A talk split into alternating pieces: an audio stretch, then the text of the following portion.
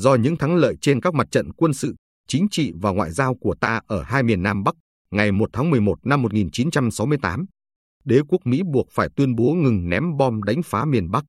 Đầu năm 1969, trường Đại học Bách khoa Hà Nội quyết định từng bước chuyển dần từ khu C Lạng Sơn về Đồng Bằng và Hà Nội. Riêng khoa hóa của chúng tôi chuyển về huyện Hiệp Hòa tỉnh Hà Bắc. Nhưng do bị thu đậm trên chiến trường miền Nam, ngày 6 tháng 4 năm 1972, đế quốc Mỹ đánh phá miền Bắc dữ dội trở lại. Trong lúc khoa hóa đang sơ tán tại Hiệp Hòa, tôi được khoa và trường phân công ở lại Hà Nội tham gia trung đội tự vệ trực chiến pháo phòng không của trường. Tháng 8 năm 1972, tôi tham gia lớp tập huấn một tuần về cách tháo lắp và sử dụng súng máy 14,5mm. Ban đầu trung đội có biên chế 40 người đều là cán bộ, giáo viên của nhiều khoa trong trường. Tôi là đảng viên, được phân công làm chính trị viên trung đội. Bấy giờ trường Đại học Bách khoa Hà Nội là một trong những trọng điểm đánh phá của địch. Nhà trường chủ trương sơ tán triệt để, chỉ những người tham gia đại đội tự vệ của trường mới được cấp thẻ ra vào trường. Trận địa pháo phòng không của trường gồm hai khẩu súng máy 14,5mm đặt cách nhau khoảng 5 mét trên nóc nhà C9 5 tầng, cao nhất của trường. Chúng tôi thay nhau trực chiến suốt ngày đêm tại trận địa. Hồi ấy, ở Hà Nội, mỗi ngày có đến hàng chục lần còi báo động hú vang thành phố thông báo máy bay địch đến đánh phá Hà Nội. Máy bay Mỹ đánh phá nhiều tốp nối nhau liên tục nên nhiều lúc vừa ra khỏi hầm trú ẩn lại phải quay trở lại vì còi báo động lại tiếp tục hú lên. Thời gian qua đã lâu rồi, nhưng mỗi khi nhớ lại, tôi vẫn như nghe bên tai tiếng cảnh báo hối hả. Đồng bào chú ý, đồng bào chú ý, máy bay địch cách Hà Nội 50 cây số. Trường tôi đã nhiều lần bị máy bay Mỹ đánh phá. Tiếng bom nổ rung chuyển cả trường, cửa kính các nhà A nhà C bị vỡ bắn tung, vương vãi khắp nơi. Nhưng cán bộ, sinh viên đều đã sơ tán cả nên không bị thiệt hại về người. Có cả quả bom rơi nổ trong khuôn viên trường đảo thành hố lớn. Nhưng có quả rơi xuống ao không nổ, không ai biết. Sau này một nam sinh viên tham gia nạo vét ao đã đào trúng, bom nổ và bạn sinh viên ấy phải chịu cái chết đau đớn oan ức. Tình hình chiến sự năm 1972 ngày càng căng.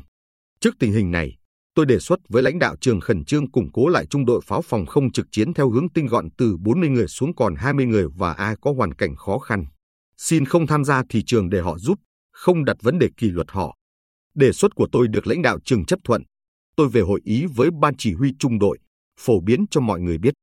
Nhiều người có hoàn cảnh khó khăn thật sự đã xin rút và mừng vui vì không bị kỷ luật, trong đó có cả trung đội trưởng, trung đội phó. Chính vì thế mà tôi được cấp trên thăng hàm vừa làm trung đội trưởng, vừa kiêm luôn chính trị viên trung đội. Ở cương vị mới, tôi đề xuất cử anh Tiến, cán bộ văn phòng khoa hóa là người khỏe mạnh, có tiếng nhiều tài năng và gan dạ làm trung đội phó trung đội và được cấp trên nhất trí. Với một đội quân vừa tinh gọn vừa gan dạ, 20 anh em trung đội tự vệ trực chiến pháo phòng không chúng tôi đoàn kết, cố gắng cùng nhau đảm đương nhiệm vụ với tinh thần tự giác, tích cực. Khi có máy bay địch quần đảo trên đầu trời Hà Nội, trung đội chúng tôi cùng tham gia nã đạn giòn giã, góp phần răng lưới lửa lên trời cùng các đơn vị khác trong thành phố đuổi máy bay địch, khiến chúng kinh hãi và cút nhanh khỏi vùng trời thủ đô. Trong cuộc kháng chiến chống đế quốc Mỹ cứu nước, trường Đại học Bách khoa Hà Nội có nhiều đóng góp xuất sắc. Đáng kể như khoa vô tuyến điện của trường đã nghiên cứu thực hiện thành công nhiều đề tài phục vụ chiến đấu. Điển hình là đề tài giả phá bom từ trường do giáo sư Vũ Đình Cự chủ trì, hay như đề tài phục hồi hệ thống thông tin của Đài Tiếng Nói Việt Nam. Đồng thời, theo tiếng gọi thiêng liêng của Tổ quốc và hưởng ứng phong trào ba sẵn sàng, gần 200 cán bộ, giáo viên và 2.000 sinh viên của trường đã lên đường nhập ngũ, dâng hiến tuổi trẻ của mình cho sự nghiệp chống Mỹ cứu nước của dân tộc đến ngày toàn thắng. Với những thành tích xuất sắc đã cống hiến cho đất nước và nhân dân, năm 2006, Trường Đại học Bách khoa Hà Nội được Đảng và Nhà nước phong tặng danh hiệu cao quý anh hùng lực lượng vũ trang nhân dân một trường học trở thành anh hùng lực lượng vũ trang nhân dân thật sự không nhiều và đó là niềm hãnh diện của thế hệ chúng tôi.